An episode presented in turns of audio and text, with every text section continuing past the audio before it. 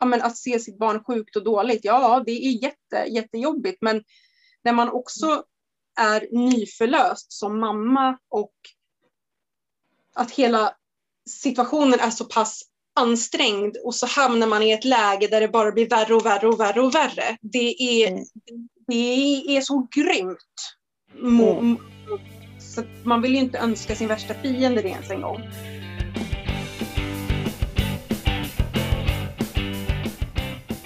Hej och välkomna till Funkishörnan, en podcast. Idag med mig Magda och vår gäst Madde.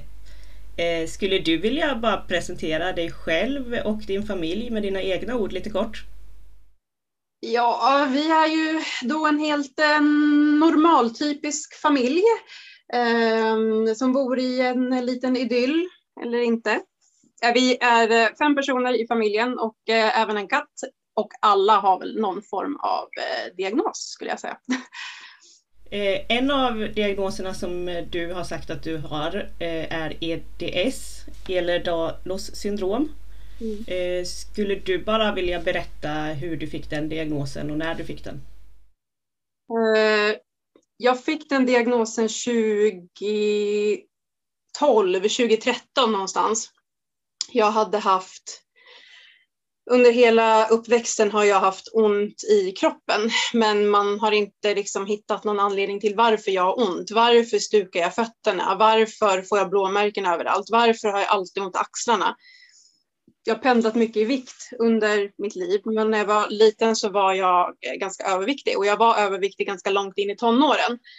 Och då fick jag ju alltid höra att men om du går ner i vikt så ska du se att det blir bättre. Och det gjorde jag, men det blev ju bara värre och värre och värre. Um, och nu i efterhand så har jag fått reda på att fett stabiliserar ju en led. Så ju mer fett som försvann, ju mer ostabila blev mina leder. För Ehlers-Danlos syndrom är ju en bindvävsdefekt um, som gör att klistret i kroppen är uh, bristfälligt. Det är um, ett protein, kollagen, som uh, i, i, i det här proteinet så sitter det som små trådar, sitter ihop. Och på någon som har EDS så är det liksom jättestort mellanrum, men på någon som eh, inte har EDS är det som en sil kan man säga, ett sånt nät. Så det här gör ju att man får väldigt ont i kroppen. Eh, för bindväv har vi ju överallt, organ, hud, skelett, ögon. Men jag fortsatte ju att söka vård för allt det här. Sen hamnade jag hos rätt husläkare som sa typ i förbifarten men jag, jag vet att det finns något som heter Ehlers-Danlos syndrom. Mm, det påminner om det du beskriver, men eh, jag, eh, jag måste skicka dig vidare till klinisk genetik. Så hon skickade en remiss till klinisk genetik. Och eh, jag, eh, jag, jag, var där, jag träffade en läkare i väl en, typ två timmar. Jag tog eh, prover och jo, mycket riktigt, jag hade Ehlers-Danlos syndrom helt enkelt. Mm. Ja. Är det någon genetisk diagnos eftersom att du var på klinisk genetik? Precis, precis. Den, är, den är genetisk. Det kan vara eh, nymutationer också, men oftast så är det eh, oftast så är det eh, ja, men genetiskt. Man får det från sin mamma eller pappa. Mm. Och det är min mamma som har det. Ehm, men hon, hon har ju ingen diagnos, liksom, men det är hon som mm. hon uppfyller ju liksom alla kriterier. Eh, sen så, du har NPF-diagnoser också, eller hur? Mm. Mm. Känner du att du skulle vilja berätta lite om vilken diagnos du har och lite hur du fick reda på det? Ja, det här är ju um, Jag har både ADHD och autism. Och jag fick reda på, eller fick reda, jag tog reda på det eh, i samband med att jag hade en utmattningsdepression för några år sedan. Jag eh, gick in i väggen efter att min eh, äldsta son föddes. Han föddes med en hjärnskada och fick sen eh, diagnosen cerebral pares, men det kommer vi till senare. Men i och med det så gick jag in i väggen som alla funkisföräldrar gör. Alltså det, det gör man ju och jag tänkte inte mer direkt på det. Eh, problemet var att jag kände att jag fick aldrig hjälp. Eh, jag, kunde, jag hade totalt nedsatt minne. Jag, kom inte, liksom, jag, jag glömde vinter inne på affären två gånger i babyskyddet. Allting gick, gick, gick bra, eh, så, men eh, fortfarande, jag glömde honom.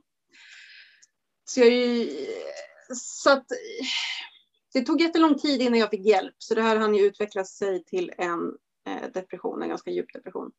Hamnade sen hos läkaren, hos vårdcentralen, eh, för då behövde jag antidepressiva. Liksom, då hade det gått det hade gått nästan ett år och ja, det, jag, jag mådde inte bättre utan det som, då kom ju den här depressionen bara krypandes och blev värre och värre och värre. Så våren 2020 så började jag också tänka att nej, nu måste jag bli frisk ifrån den här utmattningen. Jag hade under tiden eh, fått kontakt med en psykolog på habiliteringen. Eh, alltså för Winters del. Winter blev inskriven i habiliteringen i samma veva och där hade de en samtalsmottagning. Där fick jag träffa en psykolog som kunde hjälpa mig med det jag behövde. Och av en ren slump så började jag läsa Lotta Borg Skoglunds bok Från duktig flicka till utbränd kvinna. Och när jag läste den så då var det som det var liksom, men det är jag. Det är jag. Mm. Liksom, all, alla mm. historier som stod i den här boken, det är jag. Det är jag. Jag mm. är inte lat. Jag är mm. inte lat. Och liksom att inse att livet är inte så här svårt för alla andra. Det, ja, det, var, det, det var en sån befrielse. Så det, jag tänkte, men gud, jag måste ha ADHD. Det var liksom, det var helt... Ja, men, ja jag har jämt tänkt att hyperaktivitet, ja, men det är ju när man klättrar i gardinerna. Jag, gjort, jag kan inte ha ADHD. Ja, men sen mm. förstod jag ju att hyperaktivitet är ju kanske inte att klättra i gardinerna. Behöver inte mm. vara. Så jag tog upp det med min läkare och hon eh, höll med. Så sa hon, vi bokar in ett till möte så går vi igenom det här. Så jag kom till henne och då hade hon gått igenom min journal och då sa hon till mig att men du har ju redan ADHD. du, vänta, vänta, vänta lite nu. Eh, nej, alltså, jag är här för att vi ska kanske då eventuellt starta en utredning om jag har ADHD eller inte. Nej, men du har redan ADHD. Och hon var nästan så här, men hur kan du inte veta att du inte har ADHD? Det är liksom ganska liksom, har du levt i en psykos senaste åren? Typ? Eh, men jag har ju något minne av att jag har varit på BUP när jag var i den åldern. Men jag trodde mm. att det hade att göra med andra orsaker, så att jag hade aldrig riktigt kopplat.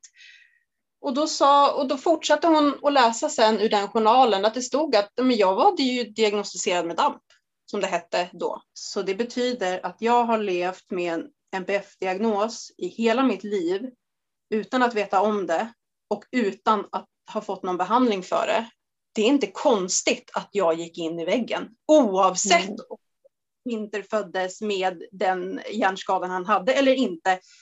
Jag hade kraschat till slut i vilket fall och att jag inte hade kraschat den, det var psykiatriken förstod inte att jag inte hade gått in i väggen först nu. Mm. Och då sa hon att eh, Ja, vi behöver inte uppfinna hjulet igen. Jag skriver att du har eh, eh liksom ADHD, för det är det vi kan liksom översätta eh, det direkt till. Vi kan även översätta det direkt till autism, sa hon. Då sa jag att nej, men det behöver vi inte göra än. Eh, vi fokuserar liksom på ADHD. Så det var så jag fick den eh, diagnosen helt enkelt utan att veta om att jag redan hade haft den. För det, det blev mörkat för mig. Jag vet inte om det var psykiatrin som hade mörkat eller om det var skolan som mörkade. Det vet jag inte, men jag har haft diagnosen i alla fall. Mm. Jag tycker det, det, ju, det måste ju ha känts väldigt eh, inte, märkligt för mm. dig. Eh, fast du listade ju ut det själv Fast samtidigt så eh, har du redan haft diagnosen hela tiden. Ja, och jag, har, alltså, jag förstår att 1997, 98, det var inte bra att vara en flicka och ha diagnosen DAMP då. Alltså det förstår jag. Alltså det, jag vet inte, jag hade kanske placerats i ett fack jag inte skulle kunna komma ur. Jag vet inte. Å andra mm. sidan mm. så har jag överkompenserat allt konstant i hela mitt liv. För att jag har ju, eftersom jag, nu har jag då även autism på, också. Och det förstod jag inte heller att jag hade, för jag tänkte, nej men jag har ju inget problem med sociala kontakter. Mm. Det har jag inte. Nej, men jag har inga, liksom, jag har inga sådana problem som man ska ha. Sen så insåg jag att Jaha, jag är ett socialt geni för att jag har speglat varenda jäkel i hela mitt liv. Mm. Eh, jag kan liksom, jag har jämt sagt att nej, men jag skulle kunna gå på Nobelmiddagen, det är inga problem. Ingen skulle kunna tro att jag inte borde vara där. Ehm, så att inse det också att jag har räknat ut själv utan att veta om det. Att jag måste bete mig på ett annat sätt för att det ska vara accepterat. Mm. Det blir liksom Stack, stackars lilla mig. Typ. Alltså jag vill nästan så mm. gå, gå, tillbaka till mig själv och bara, nej men alltså, det, det, det är lugnt, det är inte så här svårt. Liksom. Det, det, ska inte vara det. Eh, men mm. ändå så har det varit det. Att få ett barn som har en, liksom, en funktionsnedsättning det har ju gjort att jag har känt mig förstådd för första gången i hela mitt liv. Och det är ju på grund utav alla andra familjer som sitter mm. exakt i situation som jag gör. Oavsett om du har en NPF-diagnos, om du har liksom en kromosomavvikelse, om man har en hjärnskada, vad man än har, så sitter vi alla i samma båt på något sätt. Och det gör att jag har ju liksom fått vänner för livet som jag inte skulle vilja byta ut för allt i världen. Nej, precis samma här faktiskt. Jag känner exakt likadant. Och det, det är så sjukt att det ska behöva vara så. Men det är ju liksom, det är de vännerna man har kvar. Mm. För de, de, andra vännerna försvann ju liksom i samband med att ja, vi har ju liksom all, alla samma historia. Att liksom, man förlorade väldigt många vänner den dagen när det blev som jobbigt, jobbigast. Liksom. Mm. Tyvärr. Tyvärr så är det så, det måste vara något mänskligt i den reaktionen. Att när man, man vet inte vad man ska säga eller göra och så kanske man väljer att försvinna istället. Oh ja, oh ja, oh ja, det där har jag, eh, jag har tänkt på det många gånger att när man hamnar i den situationen som anhörig så tänker man ju ofta så mycket, jag vet inte vad jag ska göra. Jag kan ju inte mm. hjälpa. Jo, mm. du kan spotta min uppfart. Du kan byta mm. däck på min bil. Du kan komma med matlådor. Du kan liksom komma och ta storasyskonen ut på en promenad. Du kan mm. komma och ha handlat. Det är att hjälpa. Mm. Du kan inte ta min börda, du kan inte ta min sorg, du kan inte ta min frustration. Men du kan hjälpa mig runt om så att jag kan hantera det bättre. Och det tror jag att man som anhörig kan ha svårt att inse själv. Um, mm. Jag gjorde inte det innan jag hamnade i den situationen. Det tror jag inte. Nej, samma sak. Jag visste inte heller vad man skulle göra när någon var i sorg innan faktiskt. Att, det är först när man själv upplever det man förstår vad det är som betyder, vad som mm. betyder något, vad som är hjälpsamt. Precis, gud ja. Mm. Eh, ska vi prata lite graviditeter eftersom att du har EDS och eh, du har kronisk smärta. Mm. Eh, så tänkte jag om du ville berätta lite hur din första graviditet var? Min första graviditet var jag, eh, jag var ensamstående. Ehm. Som jag. Ja just det, du var också det. Eh, jag, eh, var, mm, jag har inte riktigt koll på din bakgrundshistoria, men hade ni, hade ni ett förhållande och så blev ni gravida, eller hur? Mm. Ja, vi hade ett ganska långt förhållande. Jag tror vi var tillsammans i tre år. Okej, okej. Mm. Um, jag och uh, Ellas pappa hade aldrig ens ett förhållande uh, och jag uh, råkade bli gravid jag hade precis fått reda på att jag hade EDS-diagnosen och jag insåg att jag vet inte om jag kommer kunna klara av barn senare i mitt liv. Mm. Jag, vet, alltså jag, jag, vet inte vart jag kommer vara rent fysiskt om tio år. Jag vet inte det. Eh, hur ont kommer jag ha? Hur stora problem kommer jag liksom ställas inför? Och då så tänkte jag, eh, det får bära eller brista. Så att min första graviditet var, jag hade väldigt, väldigt, väldigt ont. Ehm, jag åt ganska starka smärtstillanden ganska långt in i graviditeten. Ehm, jag blev igångsatt tidigare eh, för att jag skulle kunna orka en förlossning och för att jag skulle orka vara ensamstående efteråt.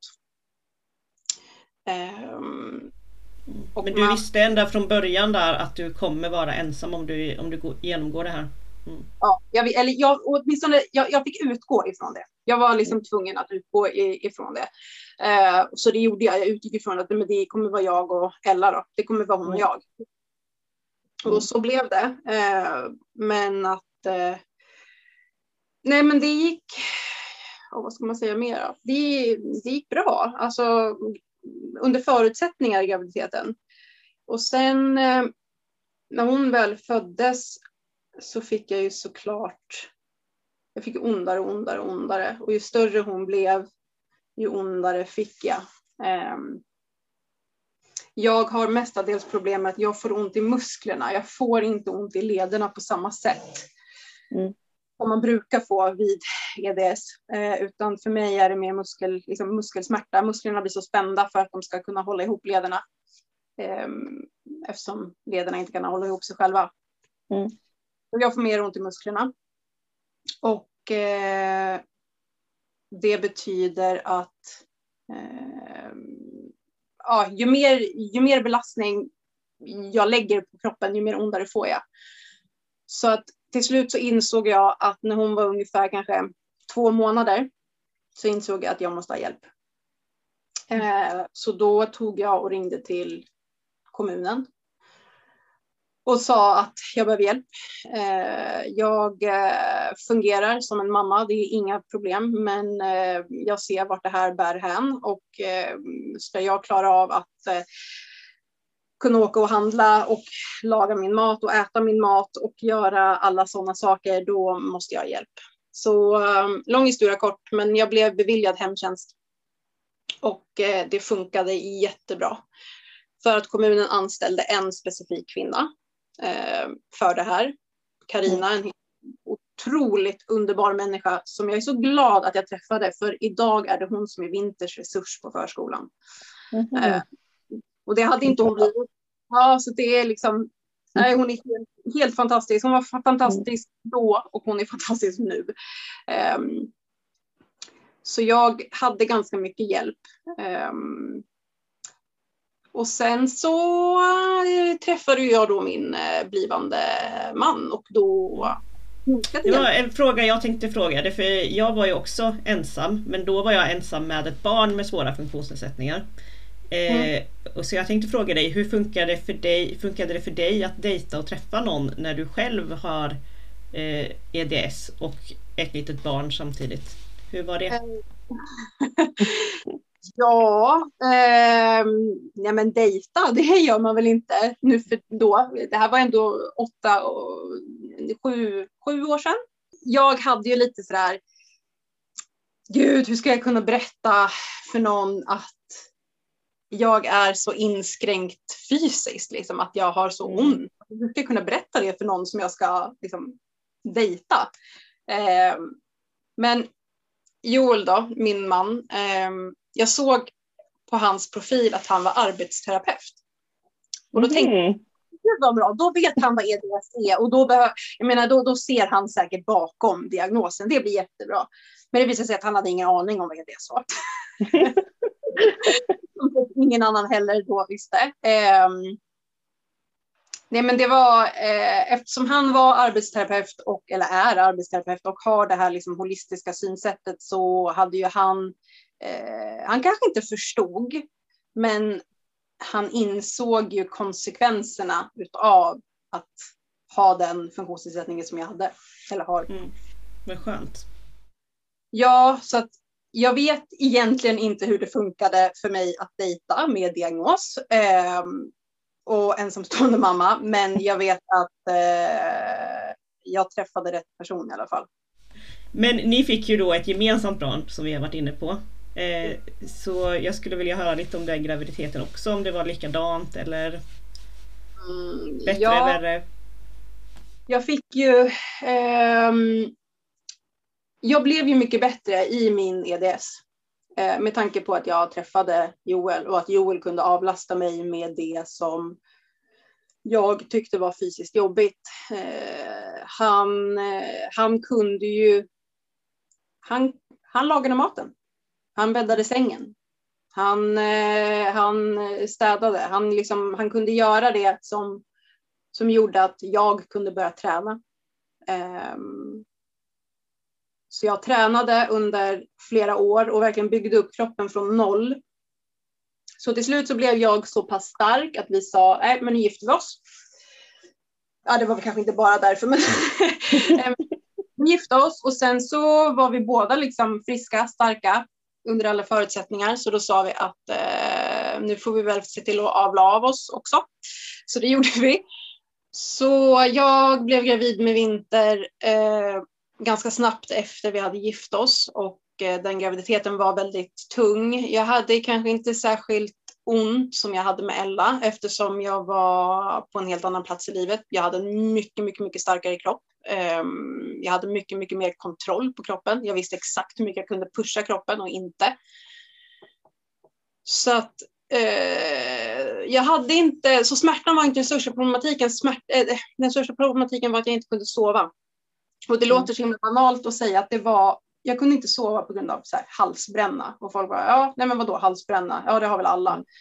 Mm, problemet var ju att min, eh, liksom, den här magmunnen, det är som ett lock mm. ner matstrupen. Eh, när man är mm. gravid så pressas ju liksom allting upp. Så att alla gravida har ju typ någon form av halsbränna. För det, är liksom, det blir liksom så fullt överallt. Så det här locket, liksom, det börjar ju glappa.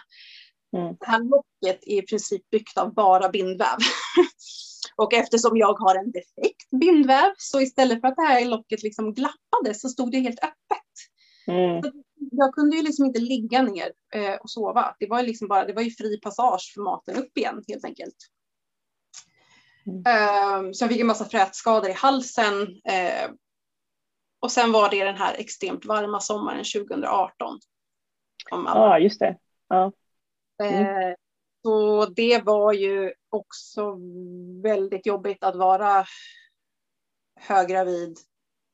Mm. Inte heller kunna så här, jag, jag, vet, jag tänkte så här, men jag, ska sova på kaklet i badrummet. För det var liksom svalt. Men jag kunde inte lägga mig ner och sova på kaklet för att då kräktes jag upp all mat. Liksom. Eh, ja. Och sen rätt vad det var vi hade precis flyttat till en större lägenhet och eh, en av de varmaste dagarna på sommaren så morgonen så tänkte jag att äh, men vad fan, jag måste hänga upp gardinjävlarna. De hade jag gått och dragit på hur många dagar som helst, men jag var tvungen att sätta upp gardiner för att det var, alltså solen lyste ju bara in. Så ska jag skruva fast de där gardinerna och så går vattnet och då är jag i vecka 35. Ehm, och då inser jag ju att okej, okay, den här pojken kommer att eh, födas för tidigt. Och det gjorde han ju också. Redan dagen efter kom han. Eh, jag eh, hade feber under senare delen av förlossningen. Jag var liksom riktigt sjuk. Alltså jag kände mig sjuk. Jag vet att jag sa till Joel att jag kommer inte orka. Liksom, jag kände mig så sjuk att jag inte orkade liksom, ens tänka att jag skulle kunna föda barn. Alltså det var så här, nej men kan vi inte, det var inte Många brukar säga, nej men gud jag vill bara trycka på paus för att det gjorde så ont. Men för mig var det att jag vill trycka på paus för att jag är så sjuk. Alltså, mm. Och då hade jag knappt ens hög feber. Um, men han föddes... Men du fick ingen paus eller så? Jag tänker eftersom du hade sovit så dåligt. Eh, för min, sista, mitt sista, min sista förlossning då sov jag också jättedåligt för jag hade förverkar i flera månader innan. Mm. Eh, och då fick ju jag någon medicin så att jag fick sova innan jag fick föda. Eh, jo, Eh, problemet var ju att jag kunde ju inte då sova. Eh, mm. För att jag, alltså, jag kunde ju ta liksom, sömnmediciner. Mm. Problemet var ju att då vaknade jag inte när jag kräktes i sömnen. Ah. Det blev lite farligt. Eh, jag hade det utskrivet och jag, liksom, jag tog det några gånger men det blev farligt. Eh, för jag vaknade inte alla gånger. Eh, ja, just det. Så nej, jag fick ingen paus, men jag hade ju hela tiden, ja men det är lugnt, när han föds, då är det färdigt. Efter det, mm. då kan jag sova. Um, mm. Men så kom han ut och han var inte riktigt, han hade lite, lite, lite, lite svårt att andas. Mm. Uh, han kom inte igång som de säger. Uh, han började liksom inte skrika, men, uh, liksom, ja, men han var ju lite prematur, så det var ju inte så konstigt. Men sen, vi blev kvar på BB Eh, för, att, för under observation eh, eftersom han var född för tidigt. Och jag mådde ju kanske inte heller så jäkla bra. Um, och han kunde inte hålla temperaturen. Som sagt, det var den varmaste sommaren på 250 år och Joel ligger med Vinter på bröstet invirad i fet vadd runt kroppen. Mm. Och Joel svettas ju som en, alltså det, det, är, ju, det är ju så varmt och, men Vinter håller ändå inte temperaturen. Mm. Och då var det en neonatolog som kom upp och undersökte honom och sa nej, ni får ta och komma ner till oss på intensiven för bevakning. Ja, okej, okay. vad innebär det då, tänkte vi. Mm. Så vi gick ner där och så, aha, intensiven för nyfödda, okej, okay, vänta, är det hit vi ska? Och så tog de bara Vinter. Så bara tog de honom och så la de honom liksom, ja, på undersökningsbordet. Så bara kopplade de upp honom överallt och vi stod där som tog frågetecken och bara, vad fan mm. händer? Eh, så det var ju en sån chock för oss att helt plötsligt så stod vi där med vårt nyfödda barn på en intensivvårdsavdelning och det var läkare och sjuksköterskor överallt. Eh, mm. Så det var väldigt liksom, jag fick min första panikattack, liksom panikångestattack där. Um, fick jag. Det här var sent på kvällen. Uh, när allting ändå hade lugnat sig så gick jag ut och gick in på toaletten och där fick jag, alltså jag förstår varför folk tror att de får en hjärtinfarkt när de får panikångest. Mm. Ja, det, det, jag förstod det nu liksom först. Ja, jag känner igen det, gud nu, nu blir jag så här, jag blir lite påverkad för jag känner igen det så mycket från när Vincent slutade andas. Då blev det också den där situationen. Och så, och så bröt jag, jag gick också in på toaletten och där bröt jag ihop fullständigt. Jag tror aldrig jag gråtit så mycket i hela mitt liv som på den toaletten. Nej, inte, inte jag mm. heller. Det, det, det tog aldrig slut. Och mm. jag, skulle ju, jag skulle ju gå tillbaka. Men jag kom mm. aldrig in genom dörren. Jag gick genom slussen, jag gick genom allt och sen sista dörren jag skulle in, det gick inte. Jag, det bara började om och började om. Mm. Sen när jag väl lyckades ta mig in på morgonen, det här var efter flera timmar. Jag, mm. alltså jag vet inte vart jag var under de här timmarna. Jag tror att jag var uppe på BB-avdelningen. Men jag vet inte. För de tappade ju upp mig, typ. Mm. Eh, och eh, när jag väl kommer in igen så, sa, så säger Joel att de tror att han krampade tidigt i morse. Jaha, okej, okay. ja, ja, tänkte jag. Och så kom väl sköterskorna, ja, nej, men vill du hålla honom? Jag bara, ja, för fan, ge mig min unge liksom. Så jag tar Vinter och så håller jag, liksom, jag håller honom upp mot axeln som man håller liksom en spädis, även fast han har massor med kablar överallt. Mm. Och så känner jag att, han, att han, han spänner sig så himla mycket. Jag tänkte, ja, men det är något som är obehagligt, så jag tar honom och så lägger jag honom framför mig. Och då ser jag att han är helt blå om läpparna och ser ut som... Åh oh, gud, det här är jättejobbigt. Eh, mm. Men han tittade liksom, jag, jag, tittade på honom, han tittade i kors. Jag brukar säga att han såg ut som, han fick typ som ett tryne. Alltså läpparna, hela ansiktet bara spändes. Så jag bara, han krampar ju, ser ni inte det? Och så stod det liksom undersköterskor typ runt mig och bara, ja, jo, han krampar. Och jag bara, men hallå, vad fan kan ni hjälpa mitt barn eller? Så att, mm då fick jag, jag hade precis lyckats med tagit, in, tagit mig in till honom igen och så fick jag det här i knät. Det, det, var typ exakt så för mig med faktiskt. För första gången jag fick hålla Vincent igen så hände det igen. Jag hade honom här på mig så hände det igen. Så det, jag trodde först att det var ett tag trodde jag att det var mitt fel för sen hände det Den tredje gången hände det också och då jag fick någon sån känsla av att Varje gång jag håller honom så händer detta. Och gud, ja, ja, då, ja du fattar. Och jag fattar, mm. jag fattar dig. Mm. Eh, för det är så hemskt. Alltså, man, det är väl klart att, ja, men att se sitt barn sjukt och dåligt, ja det är jätte, jättejobbigt. Men när man också är nyförlöst som mamma och att hela situationen är så pass ansträngd och så hamnar man i ett läge där det bara blir värre och värre och värre och värre. Det är, mm det är så grymt. Mm. Så man vill ju inte önska sin värsta fiende det ens en gång. Mm. Eh, oh gud, ja. Eh, ja. Man tror det, man tänker att nej, det här har man gått igenom många gånger, det kanske inte är så jobbigt, men det är det fan. Ja, för mig har det hjälpt väldigt mycket att prata om det. Jag har, jag har pratat om det, skrivit ner det jättemånga gånger så att jag har fått gå igenom det i mitt huvud. För helt ärligt, i början så mindes inte jag vad som hade hänt. Mm. Jag, hade, jag, hade stängt, jag hade stängt av det och tryckt undan det så jag mindes ingenting. Så jag har liksom fått skriva och tänka och berätta om och om igen tills det har blivit tydligt och klart vad som hände, när och mm. hur och så här. Och läsa journaler har jag fått göra också för att, för, för att förstå liksom glappen som jag har. Hade ni, hade ni någon eh, typ, eh, och för oss så kom det en eh, undersköterska och typ gav oss som en, liksom typ en dagbok och sa att med skriv. De gjorde inte vi fick ingen hjälp alls, vi fick ingen kurator, ingen som pratade med oss, ingen hjälp överhuvudtaget fick vi. Nej, vi fick visserligen inte det heller faktiskt. Mm. Det var ingen som fångade upp oss heller. Men jag har fått höra att man oftast på både intermediärvårdsavdelningen och intensiven så ger de oftast anteckningsblock till föräldrarna för att de vet att man kommer inte komma ihåg sen. Mm. Nej det var ingen som gav, de gav mig mat, det gjorde de i alla fall. De som såg till att jag åt, det var deras huvuduppgift tror jag mot mig. Åh herregud, ja, alltså det är så sjukt att så här, någon måste se till att man äter, men ja det är så. Ja, det är hemskt. Eh, de här kramperna som vi inte fick i alla fall, det visade sig att eh, han hade fått en stroke. Mm -hmm. en, eh, han fick en hjärnblödning. Och han fick eh, av de här kramperna. Det var inte av kramperna som han fick stroken. Mm. Han fick kramperna när stroken började läka. För i efterhand så man vet inte vad som är hönan och vad som är ägget, men 12 tim timmar innan han föddes så fick han stroken i magen.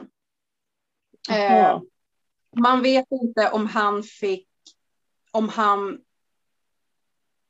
om han fick den och behövde liksom komma ut. Var det därför vattnet gick? Eller tvärtom, vattnet gick. Han blev smittad av det här parekoviruset som de tror att han fick. Det är ett vanligt förkylningsvirus.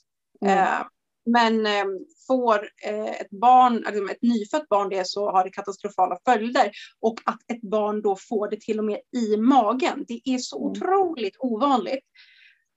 Men jag var ju förkyld när mm. vinter. Så att det var ju, det är ju förmodligen det här parekoviruset. Så då fick han blödningen. Han började krampa när det skulle läka. Och eh, läkarna säger väl att det är inte frågan om, om han kommer få en funktionsnedsättning. Frågan är vad han kommer få. Mm.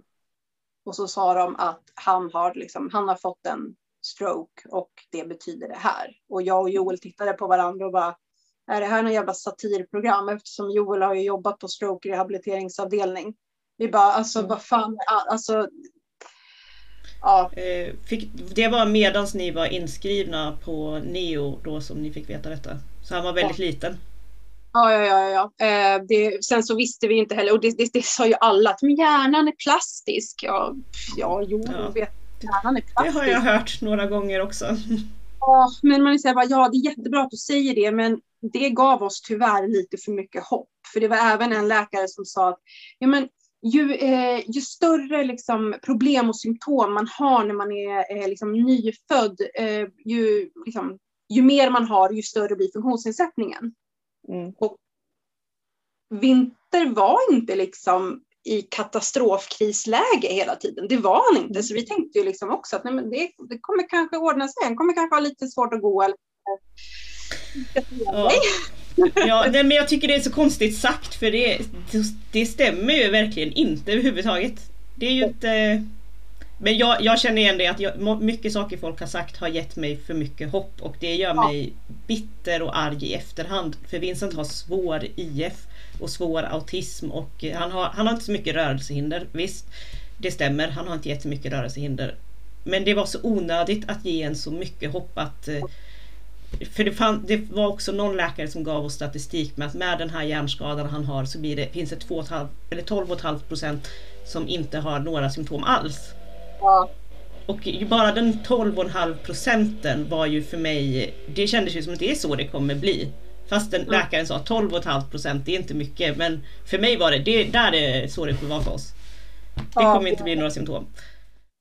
Det är liksom, jag tycker att det är så visst, föräldrar, jag menar, föräldrar i den där alltså, sitsen, alltså, i, i liksom, det spelar ingen roll om, om, om ett barn är med om ett trauma liksom, och, och, och hamnar på intensiven. Det är samma där.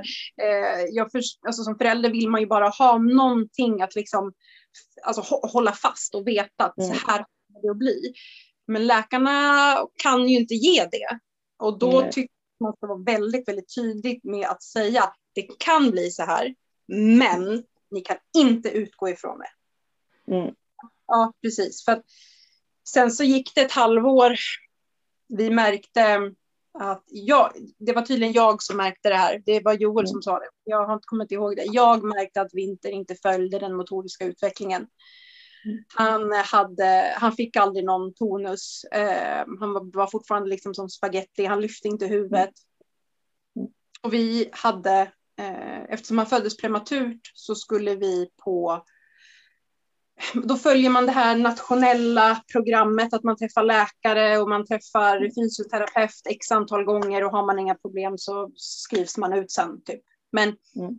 vi blev aldrig kallade till fysioterapeuten. De typ, kallelsen kom bort eller någonting. Så det var först när vi inte var typ fyra månader som vi fick komma till en fysioterapeut. Eh, den bästa vi någonsin träffat för övrigt.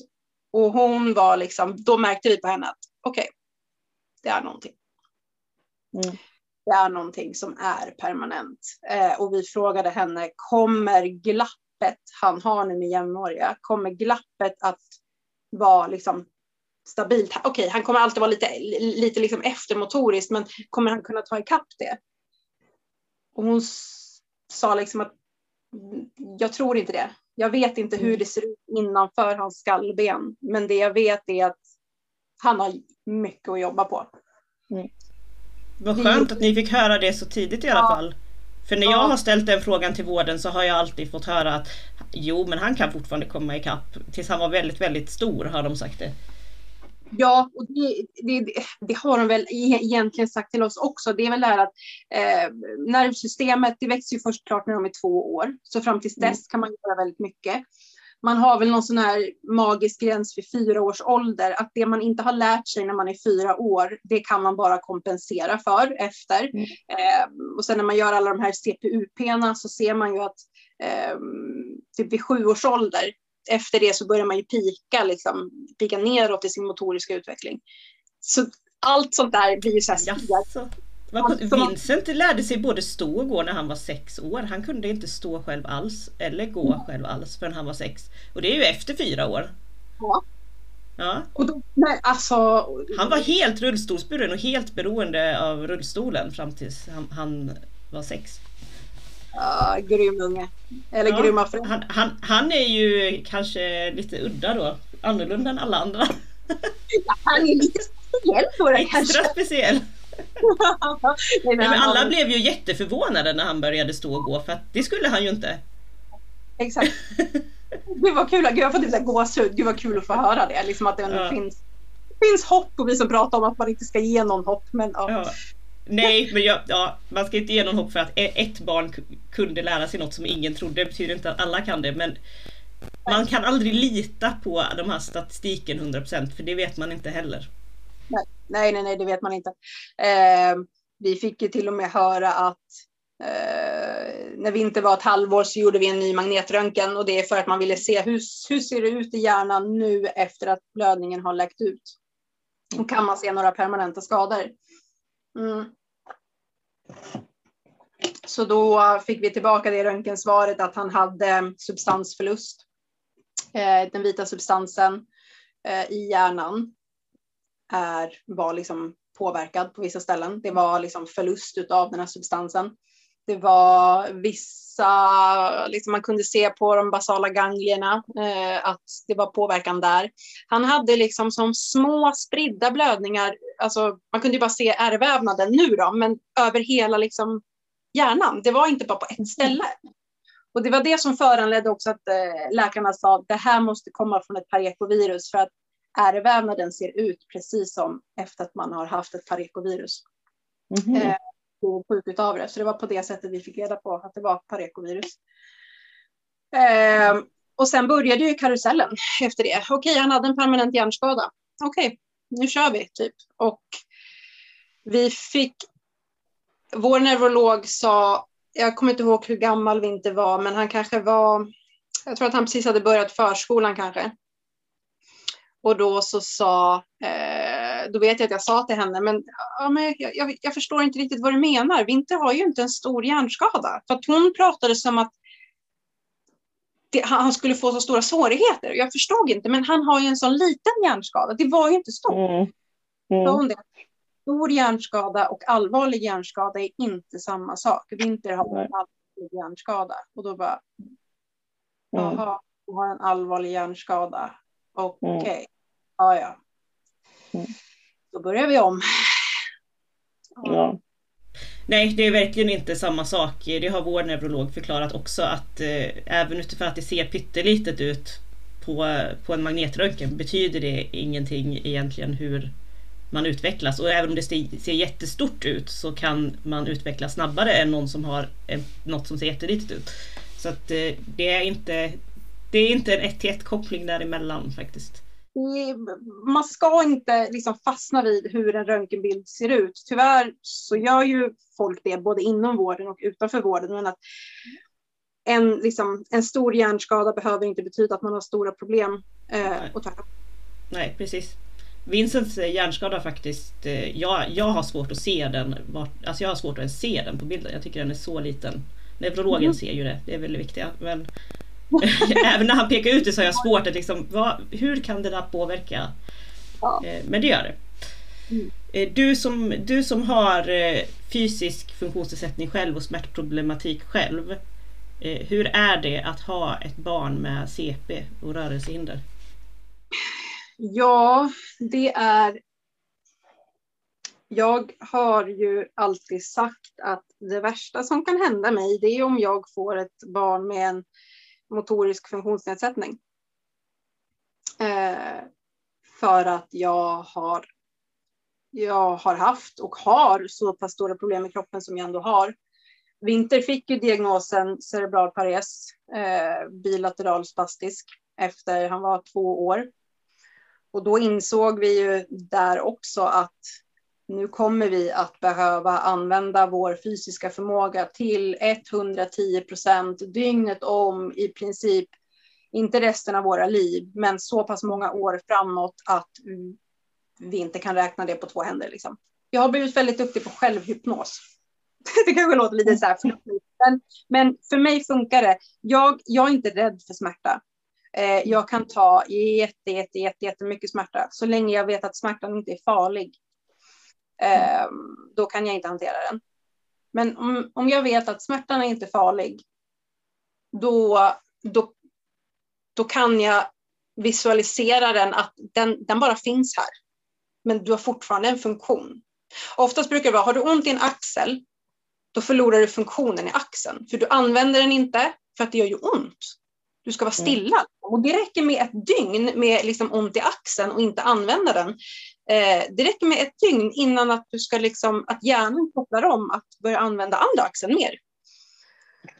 Så att jag har fortfarande använt kroppen hur ont jag än har haft, vilket inte är bra, men vi har inget val. Men det tåls ju också att säga att det är ju Joel som är tvungen att ta det fysiska med vinter. Alltså för att jag, jag kan fortfarande. Jag kan bita mig själv i tungan förbannat jävla hårt och göra det ändå. Jag kan, det funkar. Joel var sjuk här för några veckor sedan. Vi, vi, vi var tvungna alltså, att göra det. Jag... Men att... Hur stor är Vinter nu? Han är född 2018 mm. så han är fyra? Ja, han är, precis, han är snart fyra år. Och han, mm. Eh, jämförelsevis med många barn som har eh, den typen av CP han har, så han har inga nutritionsproblem. Han mm. har eh, lite svårt med konsistens att kunna äta. Det tror vi dock inte har med CP-skadan att göra, utan det har att göra med att han är trång i halsen. Eh, och eh, det gör att han väger ju som en fyraåring ska väga. Så han väger väl en 16 kilo vägde han senast vi vägde honom. Det är en pelletsäck. Det är tungt. Ja, det är tungt. Speciellt då mm. när det inte är någon tonus. Mm. Jag sa till Joel när vi hade vårt senaste möte på kommunen eh, för att återigen sitta där och eh, be om hjälp så sa jag, ska vi ta med oss en pelletsäck och slänga upp jag, eh. jag minns ju hur det var för mig när Vincent eh, han, han, är lite stor för sin ålder så jag vet inte om han kanske var tre år eller något. När, då började jag få rejält ont i ryggen. Jag har ingen annan fysisk diagnos. Eh, när han var fem år så började det bli helt hopplöst för mig. Utan någon fysisk diagnos. Eh, med alla de här lyften och allting. Mm. Eh, så jag kan tänka mig Jag kan föreställa mig att det måste vara ännu värre för dig då. Mm, och eftersom eh, jag, jag kan tappa saker mm. väldigt lätt. Eh, att jag har väldigt svårt att reglera hur mycket jag ska ta i och inte ta i. Mm. Det har inte hänt några olyckor än, men det kan komma en dag när jag tappar honom. Mm. Och det vill inte jag. Det är en sak om det händer för att det är en olycka, men nu händer det, eller om, om vi utgår från att det skulle hända, då händer det för att han har en funktionsnedsättning, jag har en funktionsnedsättning och jag har ingen möjlighet till återhämtning överhuvudtaget. Det gör att jag kommer, alltså det kommer hända olyckor. Och, mm. ja. eh, om vi går vidare till det här med samhället, för du fick ju samhällsstöd eh, mm. när du var ensamstående och mm. med funktionsnedsättning själv. Eh, men hur upplever du samhällsstödet nu när du har ett barn med svår funktionsnedsättning? Förstår inte vad du pratar om. Vad samhällsstöd, finns det eller? Nej, men eh, vi får... det är ju liksom, alltså, ja, alla funkisföräldrar som lyssnar på det här vet ju hur det är. Eh, men eh, vi får, det vi har nu, det är att vi har tio timmars avlösarservice per månad. Mm. Det har vi med. Vi har också tio timmar per månad. Och visst, visst blir man så utvilad efter de här tio timmarna per månad? Nej. Det, det, det är så skrattretande. Man bara, vad, vad, ska vi göra på de här tio timmarna? Och vi, ja. vi, vi vill inte ens ha avlösarservice. Vi vill inte det. Mm. Men det finns ingen annan insats som vi får. Eh, vi får typ nöja oss med det. Eh, mm. Sen har vi lyckats nu få sex timmar till för min skull. Mm. Min psykolog, eh, eller psykologen på min mottagning, jag hade inte träffat henne så jättemånga gånger. Tanken var att hon skulle försöka hjälpa mig, men det gick ju inte för att jag hade ingen chans att kunna återhämta mig eller genomgå någon typ av behandling. Hon skrev ett jättefint intyg som vi lämnade in där det stod i princip om Madeleine inte får avlastning så kommer Madeleine inte kunna vara förälder så länge till. Och det mm. gjorde att vi fick för min del sex timmar mm. avlastning. Sex, sex timmar, ja. Det är ja, fantastiskt. det är liksom, det, det, det, är fortfarande lite skrattretande, men vi fick sex timmar till. Det är också viktigt att påpeka att nu pratar vi per månad, inte per vecka, utan per månad. Ja per månad av ett barn liksom som har ett totalt hjälpbehov, behöver handräckning i allt. Eh, vi, Vinter tillhörde inte ens LSS. Han tillhörde... Vincent fick inte till, vi blev nekade först för att Vincent fick till, inte tillhöra LSS förrän han fick sin eh, IF-diagnos. CP räknas inte. Eh, när han var sex år. CP räknades inte enligt eh, dokument. Nej, nej, nej, det, det, det gör inte. Eh, eh, Vinter blev också nekad. Eh, det är ju personkrets 3, då, alltså stora, liksom, stora Liksom, att man har stora hinder. Um, han, Men eh, Vincent kunde inte stå eller gå eller någonting. Han var, han var som en under ett år gammal bebis fast stor som en femåring när vi sökte. Fysiskt en femåring men som att bära på en, en bebis. Ja, jag vet, jag vet. Men, du, men då, då ska jag ta och berätta för dig att då vet ju jag att det var ju för att man kunde ju säkert inte bedöma hans eh, liksom, varaktighet i funktionerna. Jag tänker han skulle kanske kunna börja gå sen kanske. Mm. Nu gjorde ju Vincent det, men det sa ju alla läkarna bara att nej, det kommer han inte göra. Det här är varaktigt resten av livet. Okej, visst, det skedde något slags mirakel för oss, men det gör ju inte det för de allra flesta.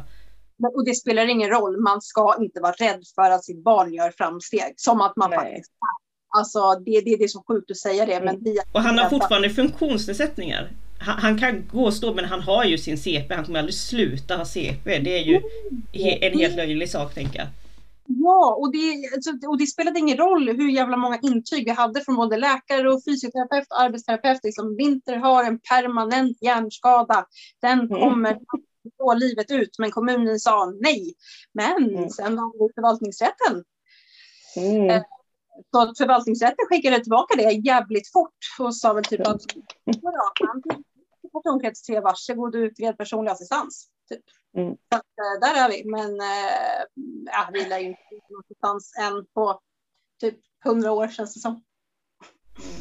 Men utifall att eh, utifall du som, som själv har funktionsnedsättningar då och har barn med dig, om du, skulle, om du skulle vilja önska hur det skulle vara för att det faktiskt skulle fungera för er, en familj där flera har funktionsnedsättningar, vad för sorts hjälp hade ni egentligen behövt från samhället? Alltså det här, det här är en jättesvår fråga för att jag tänker ju så här i alla fall. Att om vi hade fått assistans till Vinter när hans behov blev större än vad det blev för ett barn i hans ålder som var ett normalmotoriskt barn. Om vi hade fått assistans då mm. så hade både jag och Joel kunnat återhämtat oss jag som då har både EDS och en NPF-diagnos, eller två NPF-diagnoser, det hade inte blivit lika märkbart. För vi hade ju kunnat hantera det på ett helt annat sätt. Nu mm. lever vi som att vi är i krig konstant. Det är som liksom... alla, alla funkisföräldrar i ja, princip. Ja, ja, ja, alltså du lever i du har hela tiden det här, okej okay, vad är nästa steg? Vad är nästa ansökning? Vad är nästa läkarintyg? När är nästa möte? Okej, vänta, jag ska ringa till den enhetschefen. Okej, ja, men vänta, vi, vi, måste ringa till läkaren för hon måste komplettera det här intyget. Och, aj, avslag en gång till. Okej, men vänta, vi överklagar till förvaltningsrätten och sen var det bostadsanpassningen också. Mm. Att, att då inte ha den hjälp, alltså hade vi bara fått assistans första gången vi ansökte om det, då var vi inte kan den ha varit? Ett och ett halvt år kanske. Mm.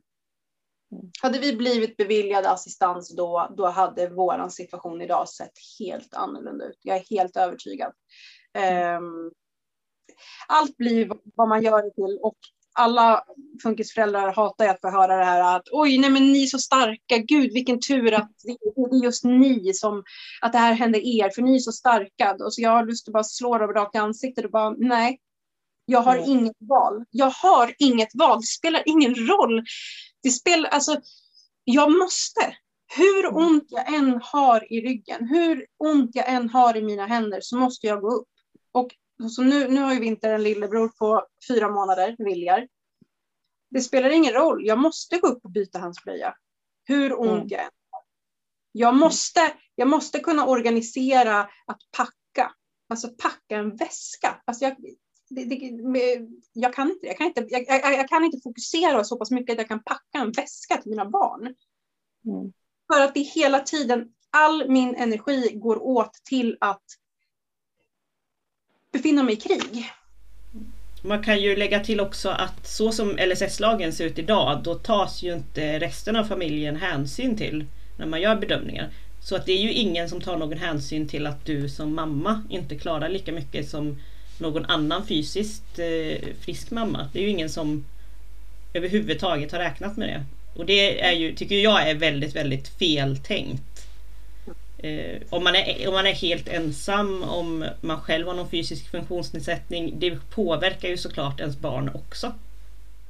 Ja, det gör det. Och det är som eh, nu när vi väl eh, när vi fick de här sex timmar extra avlösa service eh, på grund av mina svårigheter så var ju det via socialtjänstlagen. Mm. Och eh, för att eh, för att förklara det lite snabbt, ja, LSS är ju en rättighetslag medan socialtjänstlagen är ju en lag som går in när man ska få en sån liksom, skälig levnadsnivå som möjligt. Um, det gjorde att det var då jag ringde tillbaka till psykiatrin och sa ni måste sätta ner autism på papper. Mm. ner autism på papper för mig som det inte har funnits någon anledning. Det blev bara ADHD. Mm. Det kunde gärna stått autism där också.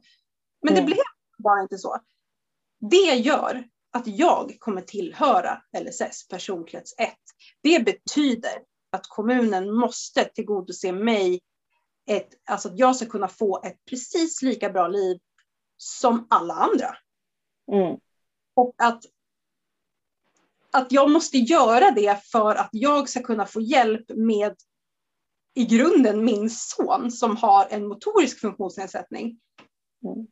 Det, jag vet inte vart man sparar pengar någonstans för det är bara massa skattepengar det här kommer gå åt. Det är helt i onödan. Mm. Nej men vi lösa lite till när vi ändå är på G. Liksom. Ja men när vi blir sjukskrivna och utbrända och allt som vi gör, det är ju massa skattepengar.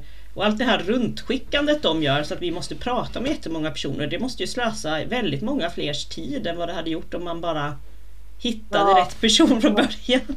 Ja, ja, ja, det var, och nu när, när jag var gravid med min, alltså nu med sista eh, pojken Viljar, då träffade jag Eh, då träffade jag en läkare i slutändan av graviditeten. Ehm, jag var tvungen, jag fick morfin utskrivet ehm, av olika anledningar. Men då sa hon till mig att, och satt hon och så tittade hon på mig och så sa hon, du måste ju ta det lugnt nu. Och jag, jag, jag, jag, jag bet mig så hårt i tungan så jag, jag, kände bara tårarna brann bakom ögonen. Och jag ville ju bara skrika till henne att förstår inte du att det enda jag vill göra är att ta det lugnt? Förstår mm. inte du att det enda jag vill göra är att kunna sova? Att kunna umgås med mina barn så att jag orkar. Att se glädje i mina barn. Att kunna se glädje i mitt liv. Att orka, att se fram emot saker. Fattar inte du att det är det enda jag vill göra? Nej då, jag ska ta det lite lugnt, jag lovar. Mm. mm. Så förståelsen från vården finns inte typ. Nej, det är ju knappt att folk tror på en när man berättar. Jag är ju inskriven i psykiatrin också efter min utbrändhet. Mm. Och det känns som att det är knappt så att de tror på en att det är så illa med LSS. Och när jag berättar allting om vår assistans och så, det som vi inte har alltså. det, det, känns som att ingen tror, det känns som ingen tror på en nästan. Nej, nej, nej, nej, alltså det, nej men det, folk säger, men vad då kan de göra så här? Ja, det här är ju liksom, det här är svensk myndighetsutövning. Eh, det är ju liksom, jag, jag, jag tänker att är jag en så förbannat dålig förälder som ber om så mycket hjälp, eftersom uppenbarligen så tycker eh, kommunerna och Försäkringskassan att vi, vi funkisföräldrar, vi behöver ingen hjälp för att vi har ju ett mm. stort föräldraansvar. Mm då tänker jag, gud vad dåliga vi måste vara som föräldrar då, som kräver så, all den här hjälpen. Så alltså, har jag tänkt jättelänge själv också. Alltså det har varit jättejobbigt för mig eftersom att det tar lång tid innan man väl ber om hjälp. Alltså då är man ju på gränsen när man väl ber om hjälp. För det, mm. det antyder ju att man inte klarar det. Eh, mm. Och sen så Sen uttrycker de sig som att vi inte klarar det och jag har beslut eh, där det i princip står att jag borde vända mig till SOS och få eh, föräldrahjälp, typ att gå föräldrakurser. Och då får man, man får ju, man, ens självförtroende blir ju nedbrutet på ett sätt. Fruktansvärt. Det är ju, eh, vi var faktiskt, eh, vi, vi, gjorde en vända nere på SOS, på barn och ungdom.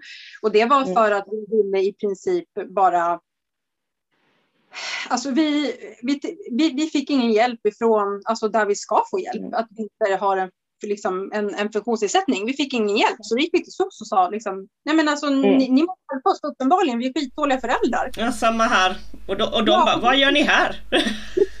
det de säger till oss då, den här handläggaren, eh, synd att vi inte fick ha mer kontakt med henne, men hon sa till oss, ni har ju inte en bristande föräldraförmåga, det är ju helt tvärtom. Ni har ju en alldeles exceptionellt perfekt föräldraförmåga. Förstår ni inte det? Och vi sitter där och bara, ja, men vi kan inte ta hand om våra barn, uppenbarligen.